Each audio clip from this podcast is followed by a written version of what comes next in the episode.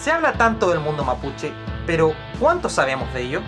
Más allá del cultrún, el terrorismo o el conflicto que se habla en los medios, revisemos a fondo archivos desconocidos y entablemos una conversación con nuestro presente. Esto es Recado Confidencial Operación Walmapu. Bienvenidos.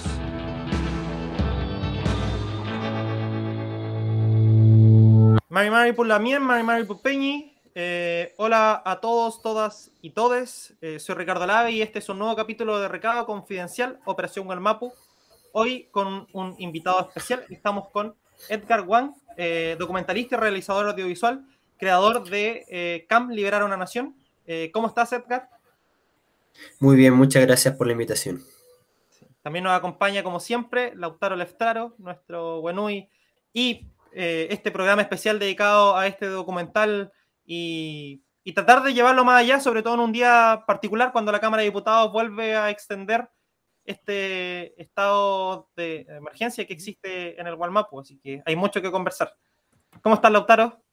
Bien, eh, preparado para este capítulo. Ayer grabamos eh, otro capítulo y, claro, hoy día se confirma la noticia de, de, que se va a extender.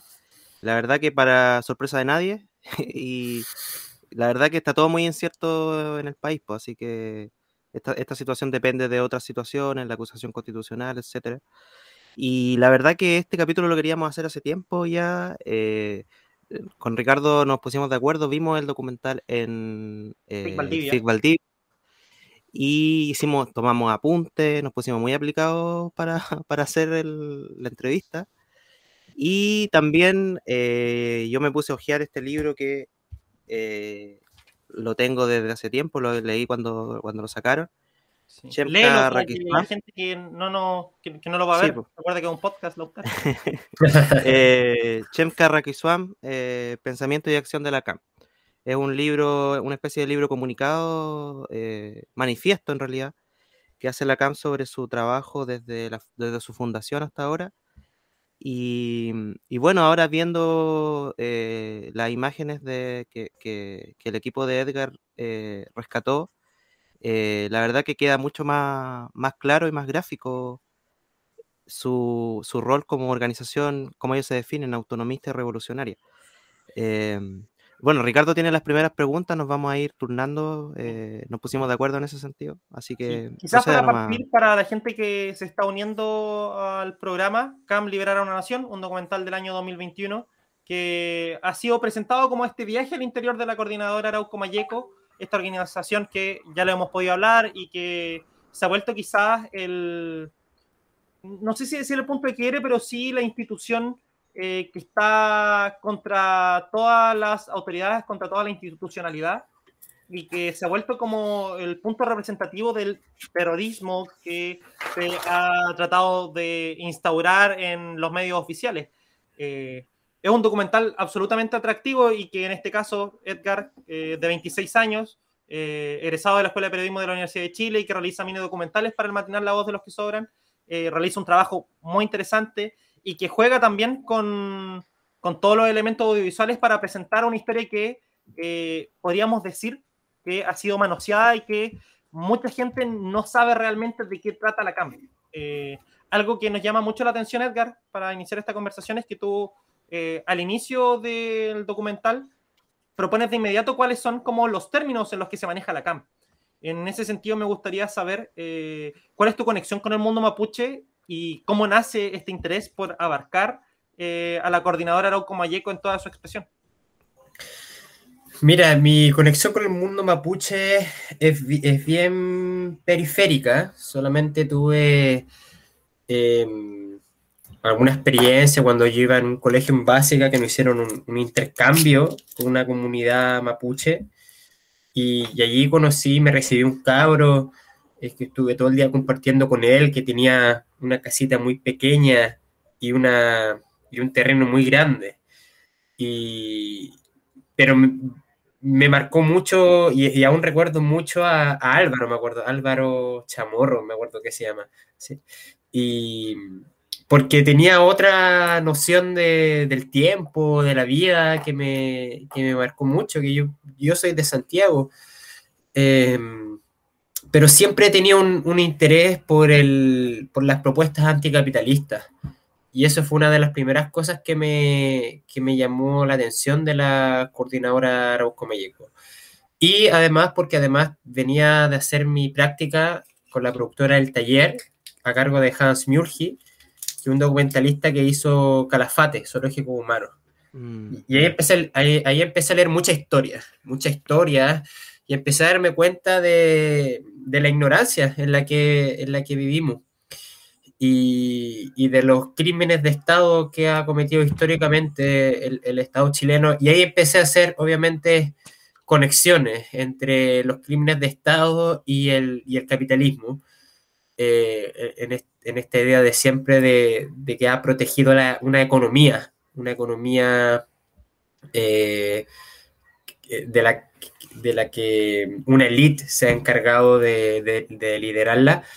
Y, y allí entonces me, me, doy cuenta de que, la, de que había mucha información sobre la coordinadora, sobre la coordinadora eh, libros, pero en libros.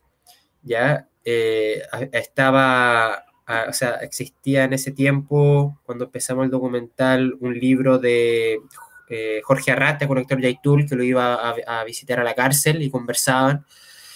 Eh, un libro de Fernando Pairicán que cuenta un poco la historia de la CAM, ya, con lujo de detalle. Eh, y más que nada eso había. El, el, el libro de ahora, Chemka Rakisuam, salió hace poco. Mm. Incluso sa salió hace un año más o menos. De hecho, es, esa foto que ustedes ven ahí la, la sacamos, la sacamos nosotros. es, la misma que aparece en el, en el docu. Sí. Nosotros sí. Se, la, se las compartimos. Y, y, y, bueno, en base a, entonces nos dimos cuenta que existía, que, que, que, que, yo quería básicamente ver, visualizar y exhibir a través de las imágenes, porque las imágenes tienen mucha más potencia que un libro, de cómo desarrollan el, su propuesta de autonomía anticapitalista y revolucionaria. Entonces ahí no, nos acercamos a Héctor cuando lo, lo, lo invitan a la, al ex Congreso Santiago a hablar por la Operación Huracán. Y ahí convers, com, comenzaron la, las conversaciones y la, y la, diplomacia, básicamente. Perfecto. Eh, mira, yo te iba a hacer la pregunta de cuándo surgió la, la idea, pero ya veo que, que, que en ese contexto, Operación, Operación Huracán, nos queda un poquito más claro. De hecho, eh, antes de, de, seguir preguntándote, yo considero que la parte de, de, la Operación Huracán debería exhibirse en todas partes porque es... Eh, yo, yo, yo siempre me, me, cago en la risa con la Operación Huracán, la encuentro muy chistosa, pero ahora de verdad le dieron un tratamiento de, de comedia porque era las declaraciones contradictorias eh, de carabineros, eh, este tipo Alex Smith, que es todo un personaje, que es un weón como eh, se cagó a los pacos, no le importó nada, eh, sale sonriendo en las imágenes al final. Entonces. De hecho, el capítulo 1 de, de, la parte de la operación Huracán dentro del documental está dedicada al profesor. Claro, el profe. Y bueno, como tú decías, el tema de la, de la ignorancia, de que a pesar de que hay mucha información sobre la CAMP, particularmente, y sobre el pueblo mapuche, eh, nosotros también partimos así, nosotros nos dimos cuenta que, que hay mucha información, pero, pero pocos que están dispuestos a transmitirla eh, abiertamente, pocos que están, están dispuestos a interpretarla de manera crítica. Eh, y además tenemos la, la situación de que en el caso de la, de la CAM eh, tiene, viene con el rótulo terrorista desde de entrada, entonces es muy difícil de repente, como tú decías, había mucha información en el libro, eh, el Feña Pairacán, que igual lo hemos tenido acá en el programa, eh, escribió Malón y, y, para todos nosotros que, que somos de, de, generaciones más nuevas, eh, fue, fue bonito volver a recordar porque eh, yo para contextualizarte, de hecho lo, he dicho en otros programas, yo vengo de una familia profundamente comprometida en lo político con, el tema mapuche. Entonces, eh, me pasó lo mismo cuando vi el documental, pues, cuando vi las imágenes de archivo que tenían, que usaron ustedes. Eh, puedo decirlo como infidencia, yo hasta reconocí algunos peñis que andaban ahí con la, con la capucha puesta, pero por la ropa que andaban trayendo, ahora ya hay más camuflaje, todo más, es todo más secreto, pero en ese tiempo andar con una chaqueta de cuero entre medio de, de, los cerros, eh, yo me acuerdo perfectamente el peñi y, me pasó lo mismo, fue muy bonito ver el, el, el docu por, por, eso, porque, porque tiene esta parte de la Operación Huracán, que es muy ilustrativa, de, una situación. Y también las imágenes de archivo sirven mucho. Y, otra cosa que, por, qué te iba a preguntar el tema del tiempo? Porque después de, me imagino que ustedes ya estaban en la etapa de edición cuando pasó esto, pero pasó lo de Iván Núñez el año pasado. Y recuerdo que la prensa tiene, tiene la tendencia cíclica de que cada cierto tiempo tratan de quitarle importancia a la CAM. Y en ese momento dijeron que Héctor Yaitul estaba desbancado como líder mapuche y que por tanto por eso están sucediendo estas cosas. Y pasa después lo del Toño Marchán, em, que, genera un, remesón de nuevo en, la región y también en, lo que se ve en Santiago. Y la CAM vuelve a resurgir de nuevo. Y de hecho, yo, siento que con este, con este tratamiento que le dio la prensa al principio, eh, se incrementó la popularidad de la CAM eh, de una manera que yo no veía antes en, las generaciones nuevas. Eh, mucha gente pensaba que la CAM después de, Matías Catrileo había entrado en una depresión, entre comillas, eh, y no se había recuperado nunca. Y, ahora con este documental, además, que, es como una especie de biografía, se sella como un poquito como una etapa, siento yo, a nivel comunicacional por lo menos, de, de la CAM como organización eh, armada, revolucionaria, autonomista, eh, anticapitalista, como se definen ellos. Y eso, pues yo lo encuentro valioso en ese sentido. Eh, desde ahí yo lo puedo interpretar. Sí, mira, es interesante lo que dices porque mm, el documental, como que hoy día mismo me escribió una, amiga que, conocí en, la Universidad de Chile, también arquitecta ella, y, pero eh, su familia es, mapuche, tiene una abuela en, en y me dijo, oye, ¿cómo está? Y yo aquí dándome vueltas por, mi comunidad, intentando acomodarme aquí. Y yo como así, sí, lo que pasa es que vi, vi tu documental y me hizo mucho sentido el, el hecho de, que, es muy propio de la CAM, o de organizaciones más autonomistas, más, radicales, que es, bueno, para ser mapuche hay que volver al territorio. Ya, como que ella se está reconectando con todo eso y estaba, estaba pensando seriamente en, irse a vivir a su comunidad.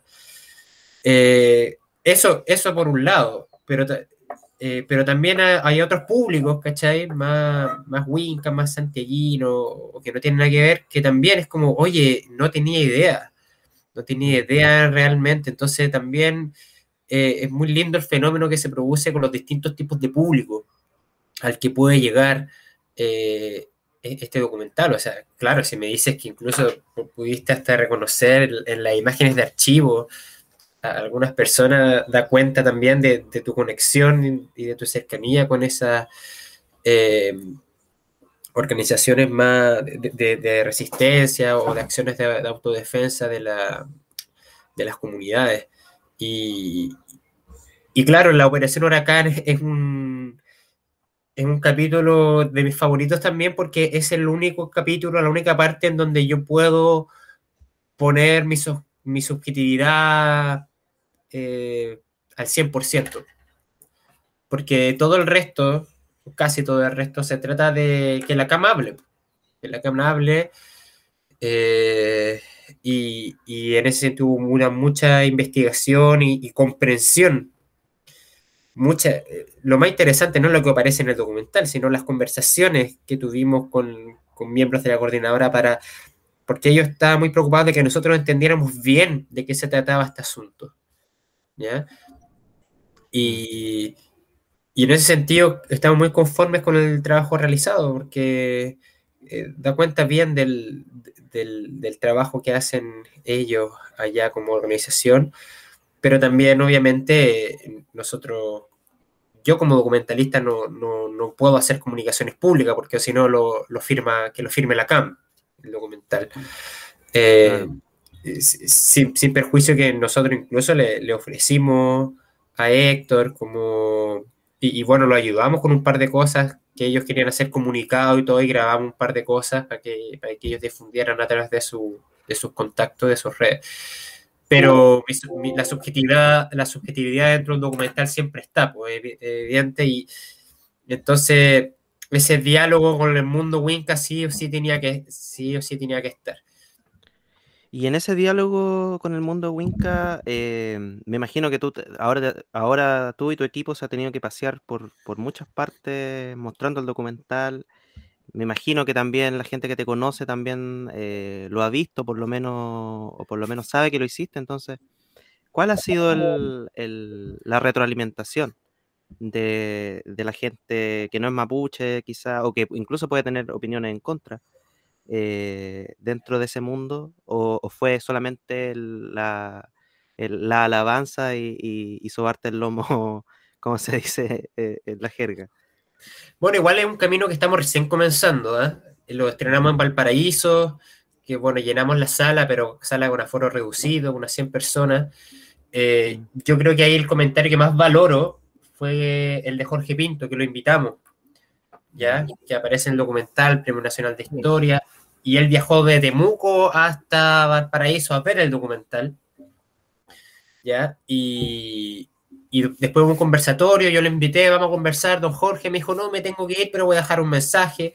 Y él dijo ahí, bueno, miren, estoy aquí por la lucha mapuche, por el respeto a la lucha mapuche, eh, pero yo creo que es uno de los mejores documentales sobre la sobre la sobre el fenómeno eh, que pasa con el, pueblo mapuche y el Estado chileno que he visto, sino el mejor.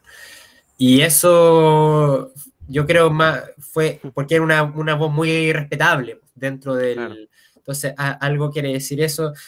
Los demás, bueno, eh, ha estado en, bueno, estos mensajes como el que escribió mi amiga que te decía eh, de arquitectura. Eh, y, en general ha tenido buenos comentarios, ha tenido malos comentarios, eh, de hecho yo me reí cuando, cuando salió, por ejemplo, de, la derecha, pues cuando a mí me mm. entrevistaron del Mercurio y sacaron nos sacaron una página entera así, documental sobre la CAM, hace un lavado de imagen a esta organización y entrevistan a diputados de RN, etcétera, etcétera.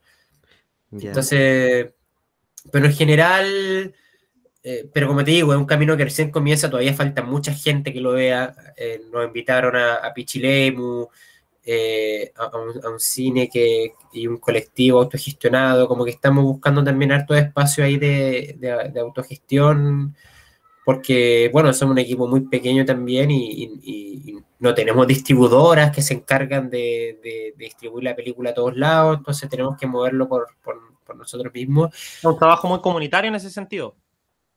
Claro, y, el cine también que, no, que nos interesa hacer. pues Hay como una, también una política, una filosofía de, de hacer cine.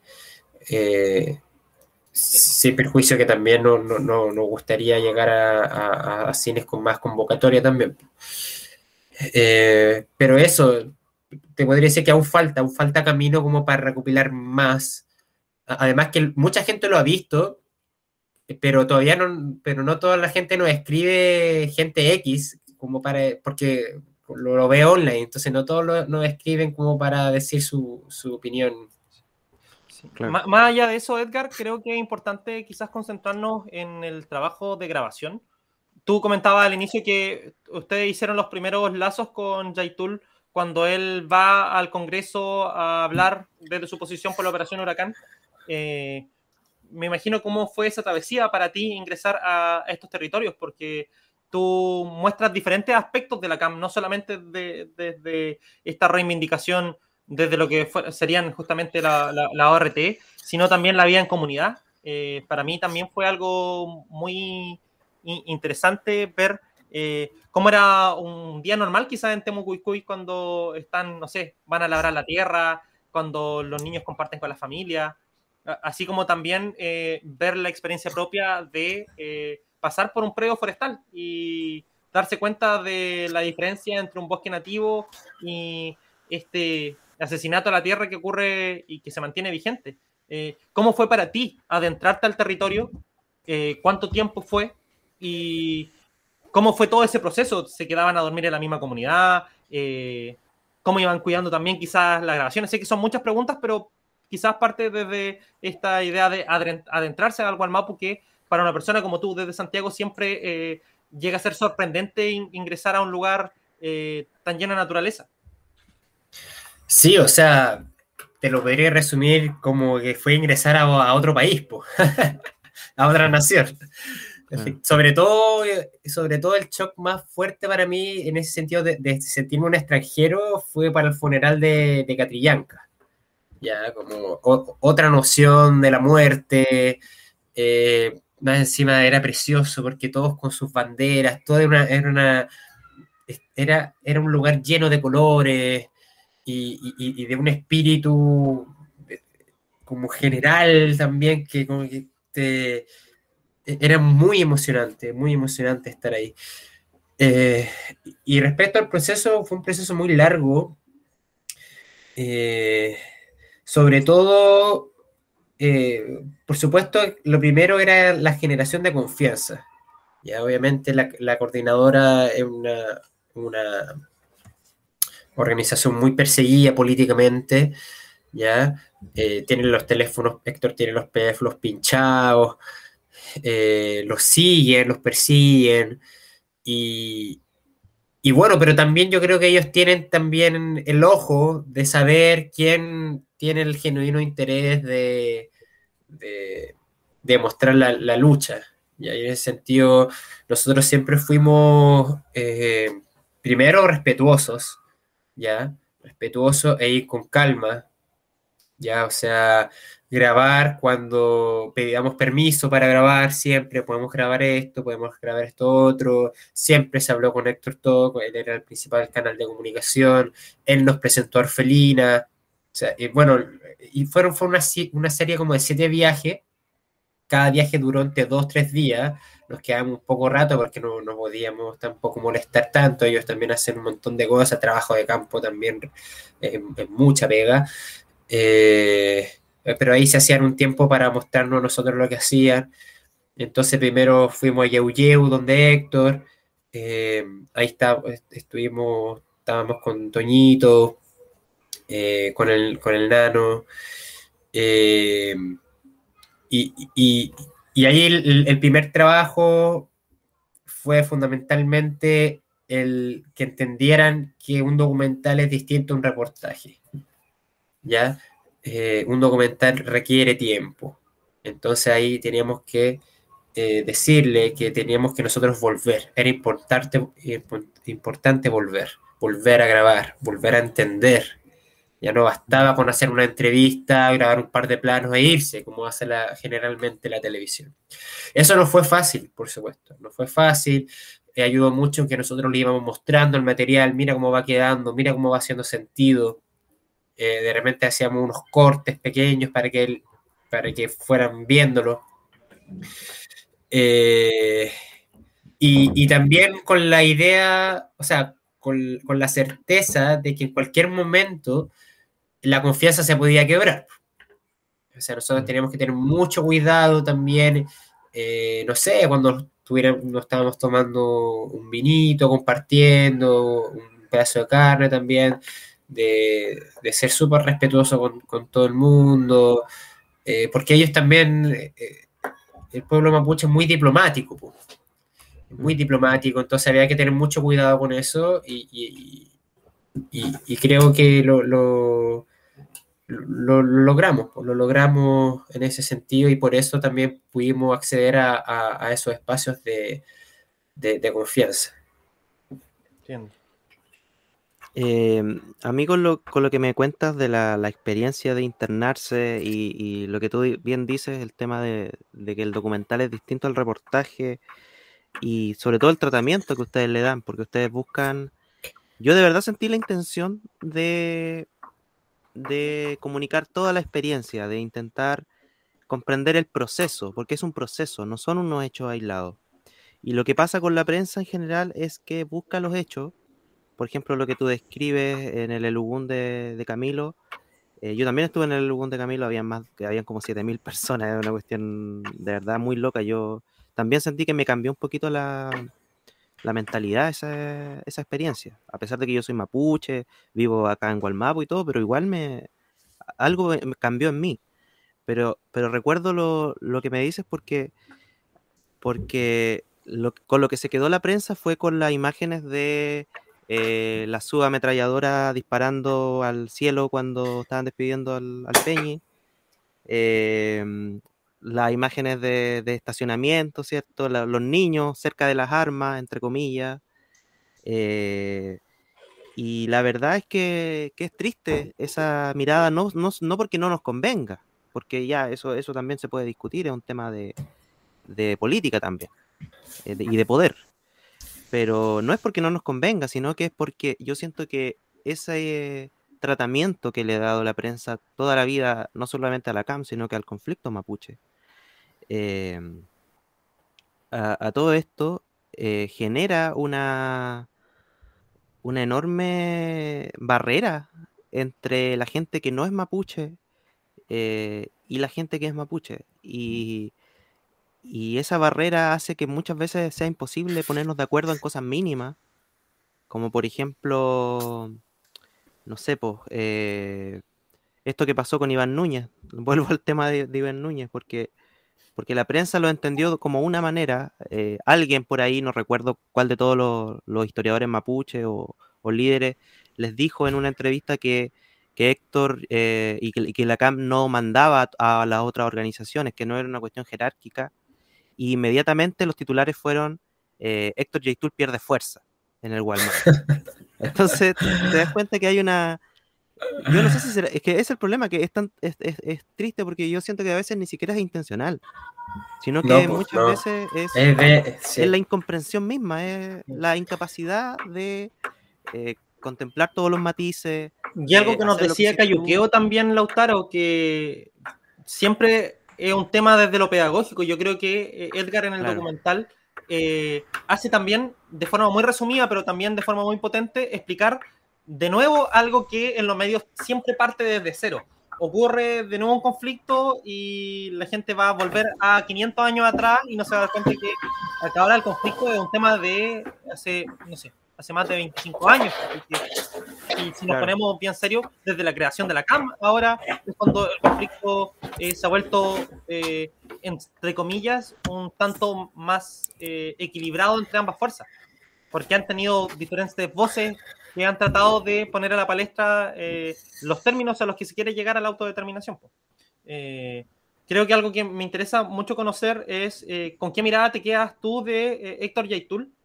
Eh, ¿Cómo fueron esos diálogos? Eh, y, y también, eh, ¿cómo fue también eh, esta, esta experiencia de poder ingresar y, ver desde cerca a, la CAM, má- más, allá del documental? Porque obviamente son múltiples tareas, como tú mencionabas, al interior.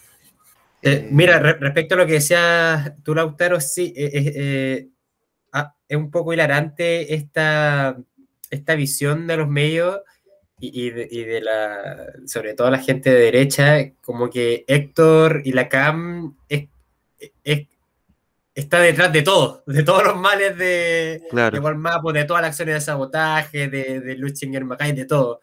Y ahí como que Héctor poco más que el, el- el líder de todo. Yo me acuerdo que, que cuando conocí a Héctor, lo, lo primero que me dijo, eh, cuando él me hizo un mapa, así, mira, aquí tienes que llegar a mi casa, ¿cachai? Así llegar y todo. Me dijo, mira, aquí eh, nadie es profeta en su propia tierra. Aquí en Yeu hay, hay un montón de organizaciones, eh, otras más anarquistas, otras acá, etcétera. Hay un montón. ¿Ya? Eso es como lo, lo primero que me dejó en claro. Un, po- un poco diciéndome también eh, que, que hay una diversidad tremenda, hay una diversidad tremenda en, en, en y- y tienen muchas discusiones eh, entre ustedes mismos también en, en cómo llevar a, cabo la, la lucha. Y- y- y eso también me di cuenta muy, muy tempranamente. eh, cuando, estuvimos, cuando estuvimos allá.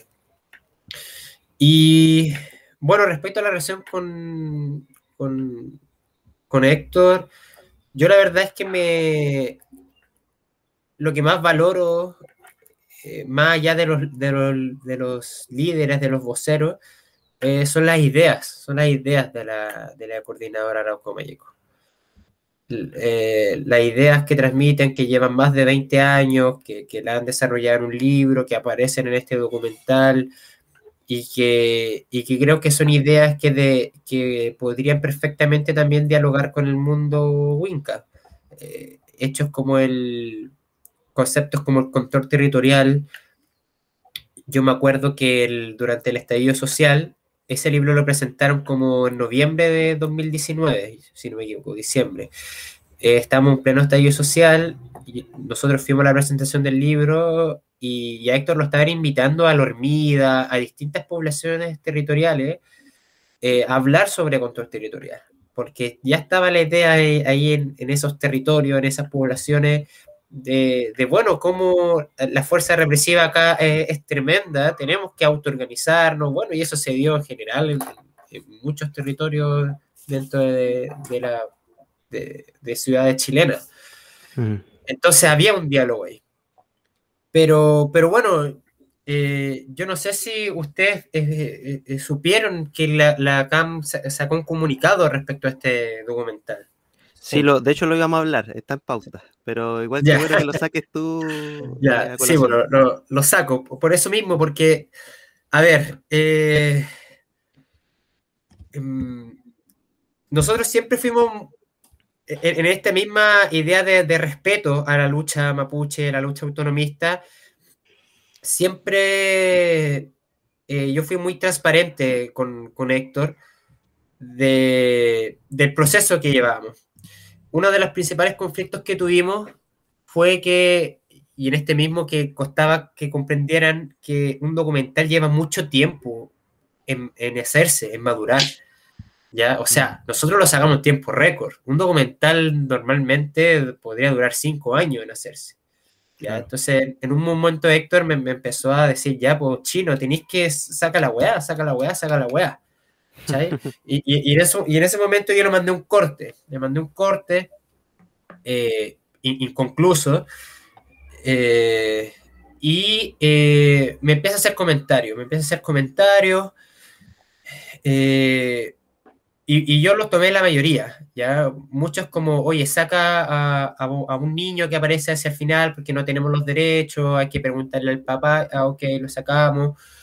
Eh, pero no me hacía comentarios tampoco tan profundos, me, me, decía que lo encontraba feo, yo no sé, no, sabía a qué se refería con feo, ¿cachai? Yo decía, ¿pero qué te refieres con feo? No, está feo, cambia la, la, introducción. Bueno, er, era una introducción que, que, era, que jugaba, jugaba con la ironía, pero así por mil, ¿ya? Por mil, por mil, por mil. Entonces, obviamente, no, no, no sé si obviamente, pero eso no, no, le gustó. Pero yo le decía que estábamos probando, porque también el documental, una película, es todo el rato jugar eh, y todo el asunto. Pero claro, al final también consideré su opinión como, bueno, a lo mejor ten, tener tanta ironía en la introducción, a lo mejor también a ellos les choca, porque no es un chiste la lucha que están haciendo. Este, no, no, era, una, ojo que no era una ironía eh, con, ellos, sino que con el perjuicio del terrorismo y de los medios de comunicación. Ya algo parecido a, a la Operación Huracán algún día quizás lo, lo suba así como un material inédito. Inédito, el, el Snyder Cut de... claro. Pero, pero no, yo, pero ayudó también en eso porque la introducción que tenemos ahora a mí me encanta. Creo que es la mejor versión de las 10 introducciones que, que probamos, ¿cachai? Con el Kike, que es el montajista. Eh, y, y bueno, después de hacer todos los cambios, le mando el corte de nuevo y eh, me dice, ya sabéis que chino está todo bien, pero saca la agua del estallido social. El cruce con el estallido social. Yo le dije, ¿sabéis? Y ahí yo le paré los carros. Yo le dije, Héctor, eh, yo te acepto todo, Pero si yo saco eso, dejo mi subjetividad afuera. Claro. ¿ya? Y, y, y más encima yo le dije, es, es un minuto de la película. Es un minuto de la película y es lo que yo también quiero eh, exhibir con la película, que, que, po- que- o, o- o abrir esa pregunta, ya que quizás eh, el pueblo nación mapuche no es, no es el único pueblo oprimido, ya el pueblo chileno también, porque es, la, es, es una misma elite que no ha gobernado siempre, que, Claro. que se ha encargado de- del extractivismo de, de toda la de todo nuestro territorio, que, que ha gobernado el país, que entonces, eh, y, y bueno, que creo que queda patente ahí. Y, y ahí donde se hace el cruce, pero claro, él tenía, él, él- él no estaba de acuerdo con eso, entonces me dijo, ya, si no lo sacáis, eh, te vamos a desacreditar el documental. Y yo le dije, ok, no, no lo vamos a sacar, eh, pero, pero se respeta que ustedes lo digan lo que quieran del documental, pero, pero claro, ahí no me gustó el comunicado que sacaron porque, y, y por eso no lo hemos contestado, porque ¿para qué también estar en esas riñas?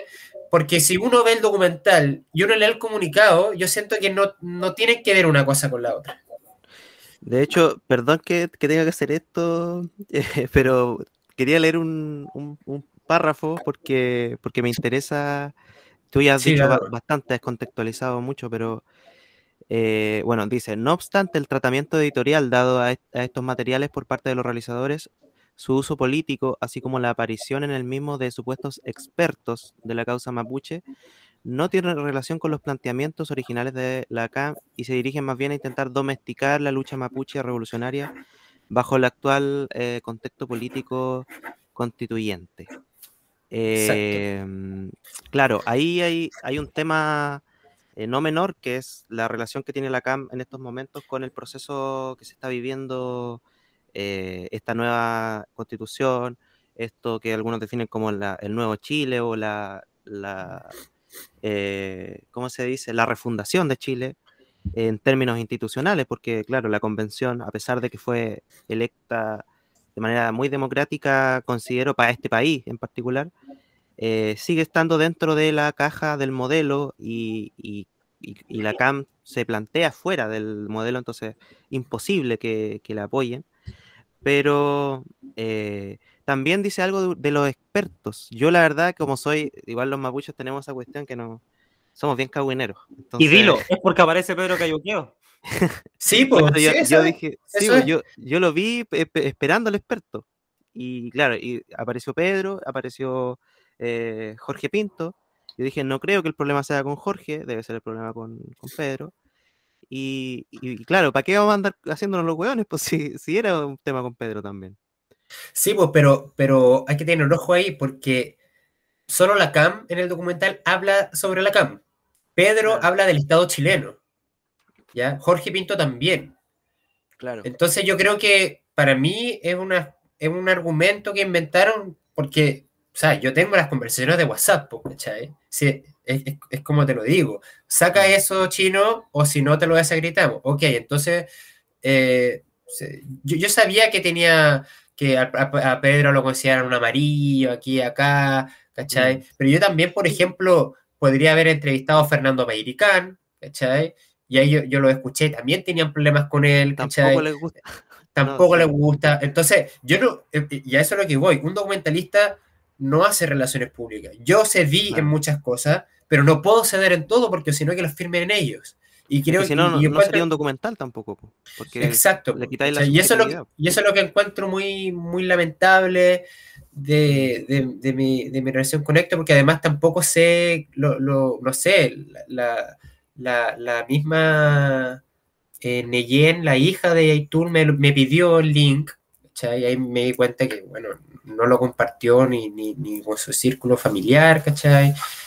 Eh, entonces, y, y- y yo le dije a la Neyen que, el, que y, y, bueno, subió ahí una historia, ¿cachai? Viendo el docu, To- todavía no me ha dicho qué, qué, opin- qué opina, pero, pero lo vio Mm. y, Sí. parece que mucha gente material- cercana a la CAP lo ha visto y, y no, no han tenido malos Sí. comentarios al respecto. Sí.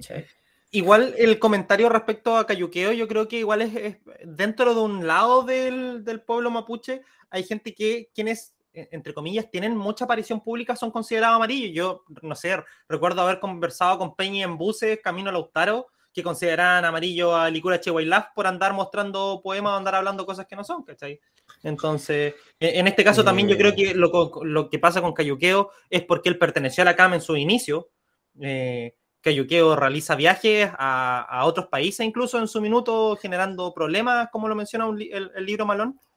Eh, mm. y, en, este minuto, pese a su aparición, no le quita el carácter de eh, educativo que es necesario en este minuto para, eh, en cierta medida, equiparar la cancha frente a personas que están interesadas en que haya una solución y que lo que más necesita es educación. Yo creo que eso es lo que, lo que más hay que destacar dentro de todo lo que estamos conversando. Yo solamente quería hacer el disclaimer de que, de que con Cayuqueo el problema no es solamente eso. Eh, nosotros lo tuvimos a Pedro acá en el programa. El Pedro es amigo de mis papás también, entonces yo lo respeto como persona y, me encantan sus libros. Hasta ahí, hasta ahí todo bien. Eh, pero claro, eh, Pedro estuvo en la ENAMA.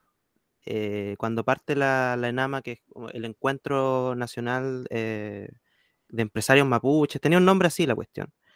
Y, la verdad que... profesionales mapuche. Claro, y, bueno, eso venía también con, toda la carga de, Piñera. Em, Piñera va a Inama a hablar y se trata de legitimar, y trata de legitimar un sector mapuche eh, más tirado hacia la derecha, por así decirlo. Eh, que es en el fondo lo que ellos entienden, porque ellos, nosotros lo hemos dicho muchas veces, ellos necesitan diálogo con el mundo mapuche, pero diálogo con los que ellos eligen. Y en ese minuto Pedro, que es más pragmático y que tiene sus opiniones súper claras y nadie se las va, se las va a cambiar, ni se las va a pautear, eh, se fue por ese lado el Peñi. Y nosotros no, no conversamos de nada más la vez que lo trajimos, pero eh, yo estuve en la contra en la contramanifestación de Nama. Estuvimos ahí agarrándonos a, Peñascaso en el Casino Dreams, eh, arrancando los pacos y todo, porque, porque yo también lo vi como una, un intento de domesticación, que por suerte fracasó, o sea, no, no funcionó y, finalmente los voceros de ese movimiento han ido cayendo en desgracia uno tras uno, salvo Pedro, que, que Pedro es más consistente en su, en su trabajo. Y, y eso, pues, finalmente ese es el disclaimer que yo tengo. Sí, y, yo creo también, y, me lo dijo Héctor en algún momento, que tenían, tienen este problema con la idea de estar lucrando, porque el, eh, Pedro saca libros, bestseller y todo, están lucrando con la causa mapuche. Entonces también Héctor me como que se atrapa mucho con eso porque Héctor también me escribió una vez cuando estábamos pidiendo plata para el, para crowdfunding, porque nosotros nos endeudamos para hacer esta película, somos un equipo de, de, de, tres personas de equipo nuclear, todos los demás son colaboradores. Eh, oye, no paren de pedir plata, ¿cachai? Respeto a la dignidad. Y yo explicándole también eh, de dónde, para qué esa plata, etcétera, etcétera. Pero también creo que hay un rollo ahí, como el hecho de, como que parece que Héctor también cree que estamos lucrando también con esto. Y, y nada, y, y de menos cuanto extraño, porque, eh, claro, dice domesticar la lucha mapuche en el contexto de la Convención Constitucional, en, el documental en un momento ni siquiera tocamos la Convención Constitucional y en todas las entrevistas que yo he dado digo exactamente lo contrario. Digo, ojo, eh, la Convención Constitucional está todo el mundo feliz, todo no significa que se van a acabar los problemas. si acá es, la presencia de la industria forestal y que se tiene que ir y que hay un un mundo fuera de la institucionalidad y ese mundo que mostramos. Entonces, eso, por eso yo les digo, yo me quedo con, con la con las ideas de, la CAM y, y, generar diálogo, generar diálogo con el, con el, con el mundo Winca. Eso, eso lo también como que yo pensaba como, como que Héctor también confunde al, enemigo porque ya está bien que no, no, quiera dialogar con el Estado ni nada, pero por, por último con un documentalista, ¿cachai? Mm. Sí, y un cruce pequeño. Claro. Entonces, bueno. Yo lo encuentro lamentable, la verdad. Como que igual no, no, fue un momento eh, fácil para, el equipo, eh, los comentarios también. Eh, pero, pero decidimos también que el, documental hable por, sí mismo. Igual me imagino. no, para darle como una dimensión más, más humana también, yo me doy cuenta de que a pesar de que, claro, ustedes no se quedaron a vivir allá, pero sí veo que generaron eh, vínculos. Eh, hay, también un, una, un involucramiento eh, emocional. Tú conociste a, Toño antes de que, de que lo mataran, antes de que muriera en combate, entonces me imagino que, que para ti todas esas cosas tampoco han sido fáciles. Entonces me imagino que recibir ese comunicado tampoco fue agradable por eso, porque también hay un encariñamiento, no sé, no sé cómo tú lo defines, me gustaría que, me De hecho, antes de que responda Edgar, eh, es algo que la gente que va a ver el documental, eh, este cierra en memoria de Pablo Toñito Marchante. Y, que tú lo menciones, Toñito, eh, es una subjetividad que demuestra que también había cariño dentro de todo este proceso, porque al final, tú mismo lo mencionas, tú aquí no te haces dinero, tú, tú no te haces millonario, de hecho, hacer cine en Chile eh, es algo eh, súper pérdida muchas veces.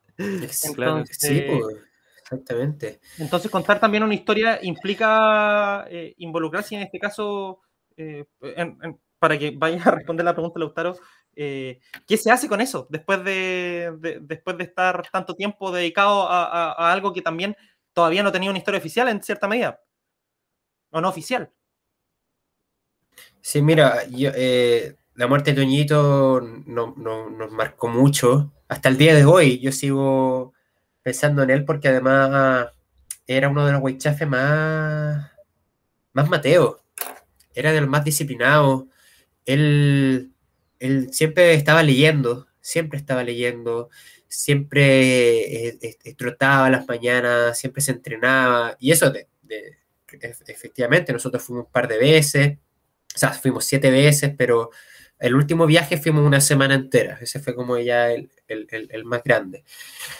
Pero claro, igual compartíamos con él, eh, y, a tal punto que hace un mes atrás más o menos eh, se contacta conmigo la prima de Toñito y diciendo que vio el documental, que se emocionó mucho y estuvimos y nos invitaron, nos invitó el papá de, de Toñito a compartir a su casa, que ya allá en Conchalí.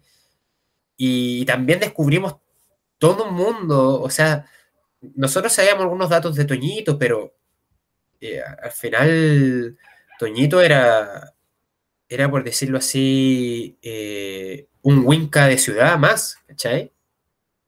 Y que él estudiando antropología eh, en la U de Conce conoce al, nano y, y, se adentra acá, pero su familia no tenía idea de dónde él estaba metido. No tenían ni idea. Ellos se enteraron recién cuando muere Toñito y van al funeral.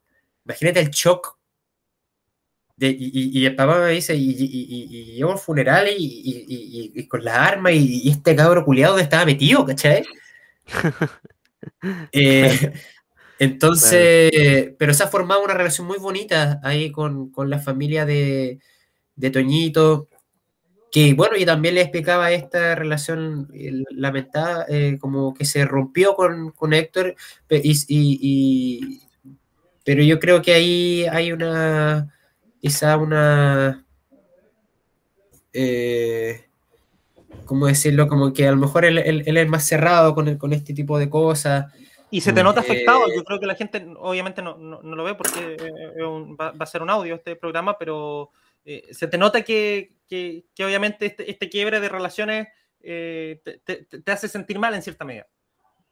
Sí, pues lógicamente, sí, sí, por lo mismo, porque respetamos la lucha y siempre el documental quiso eh, abordar el, toda la lucha de la CAM en, su integridad.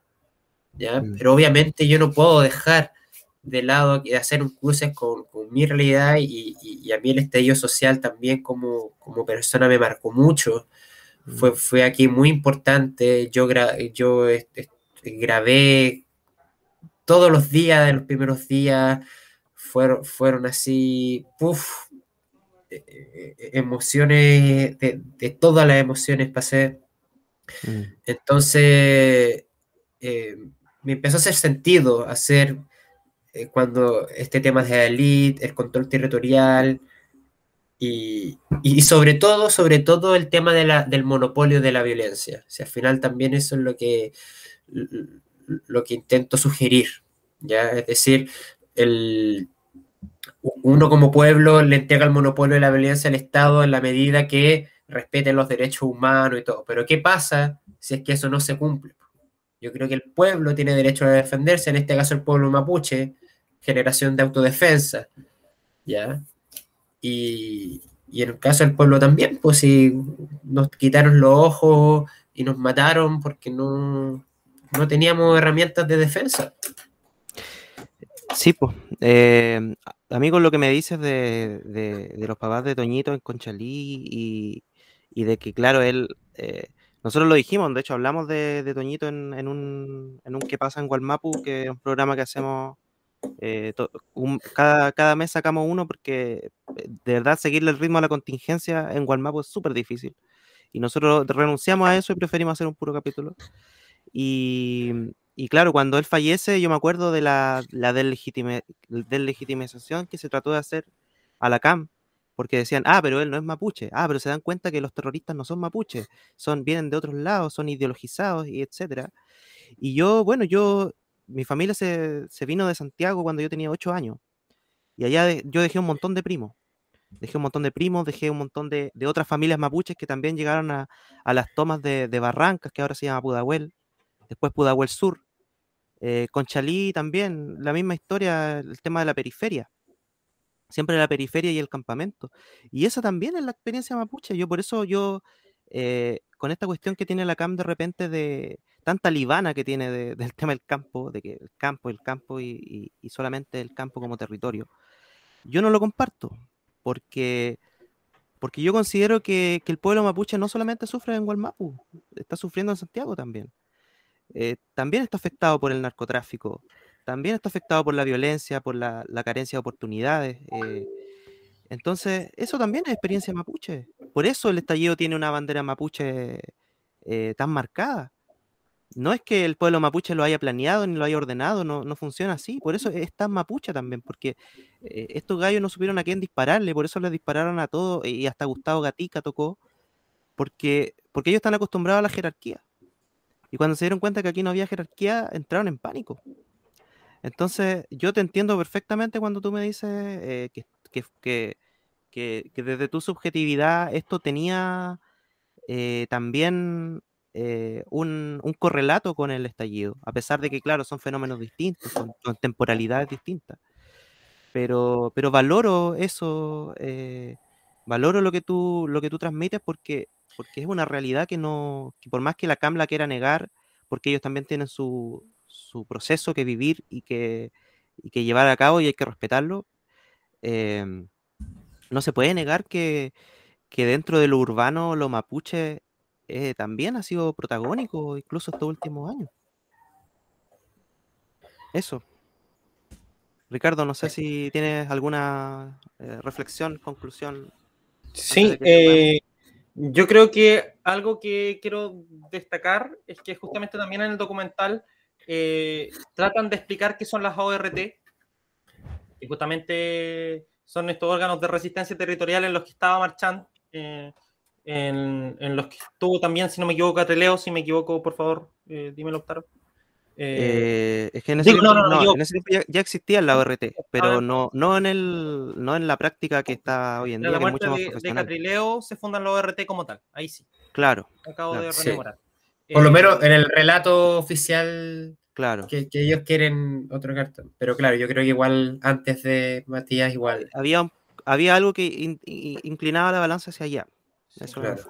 Eh, yo creo que eh, justamente estamos en un punto súper delicado frente a todo lo que está ocurriendo en este minuto.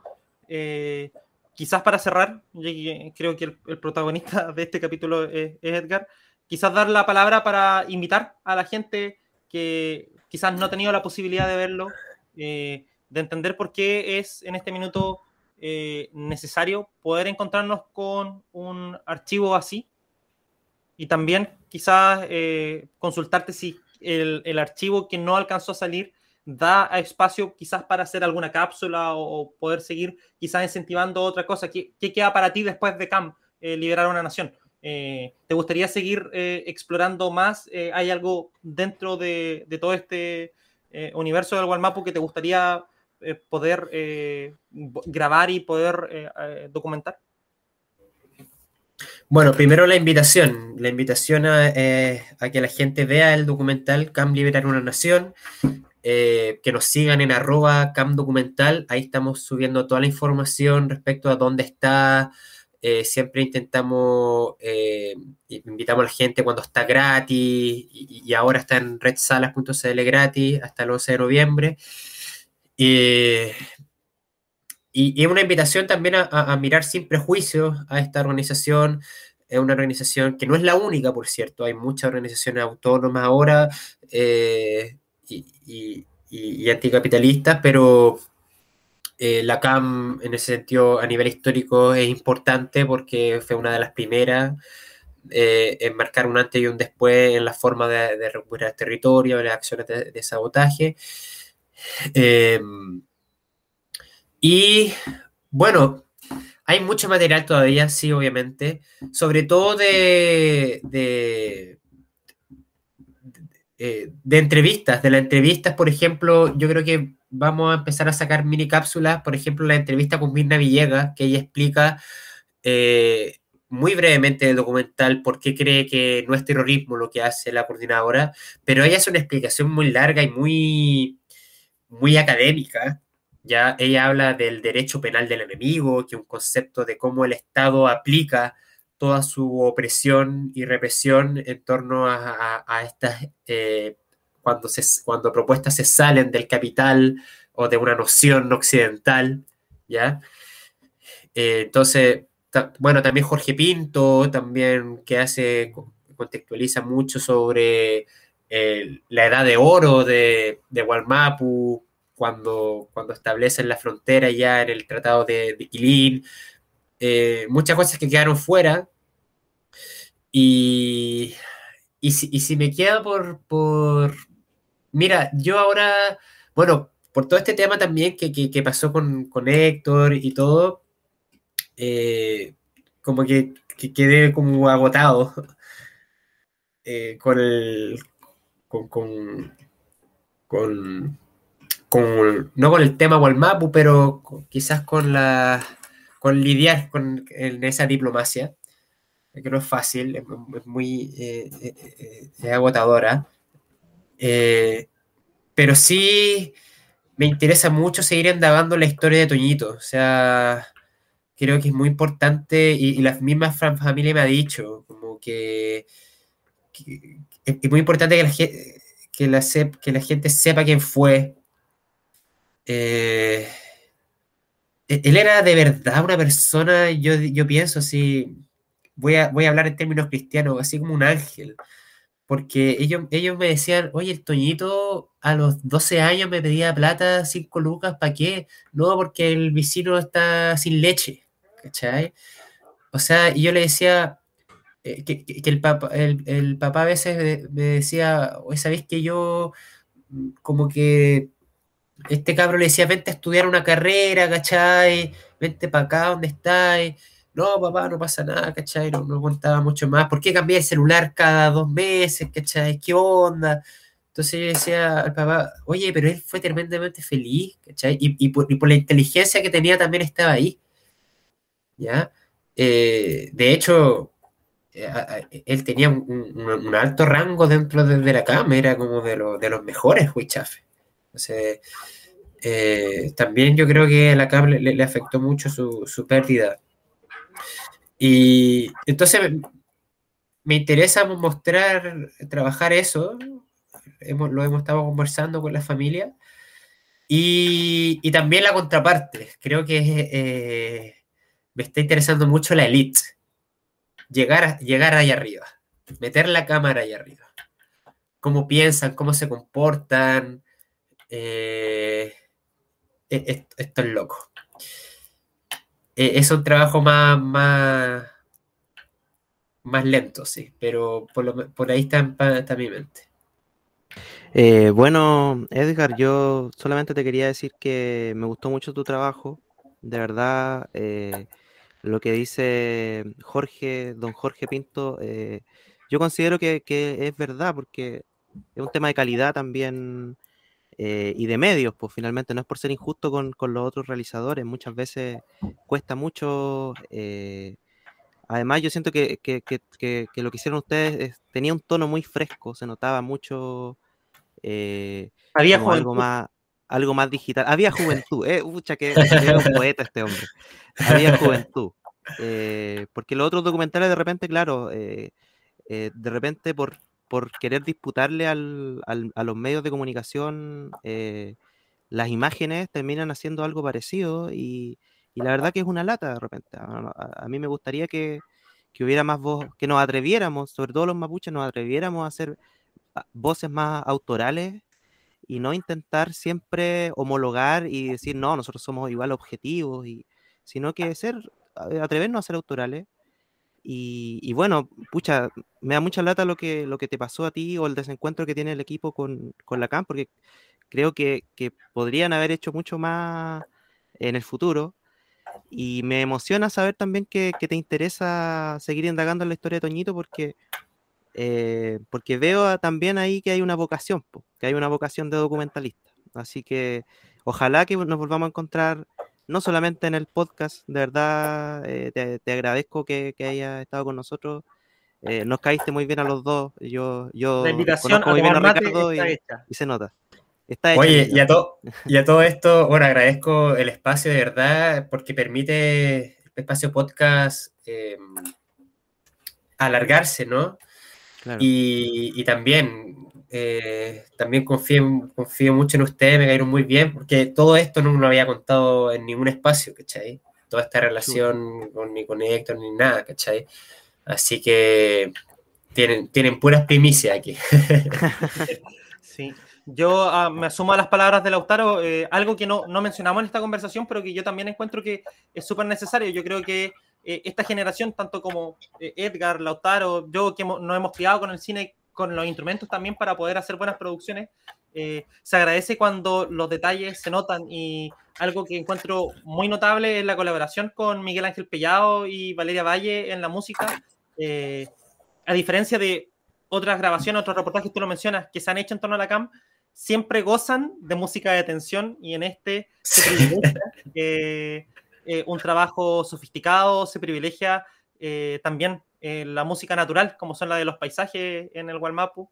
Y, y creo que ese tipo de detalles con estas visiones, y, como lo dijo Lautaro antes, eh, off the record, eh, es mejor tener una versión no, no, autorizada para que la gente más sabroso, siempre más sabroso la biografía no autorizada que la autorizada. Para que la gente se haga su propia versión. Así que ojalá que Cam Liberar una Nación tenga más espacio, que la gente lo pueda ver y el mayor de los éxitos del mundo para ti, Edgar, en tu carrera como documentalista. Muchas gracias, Chillo. También que les vaya muy bien y esperamos vernos en otra instancia, pues, y seguimos conversando. Bueno, Peucayal.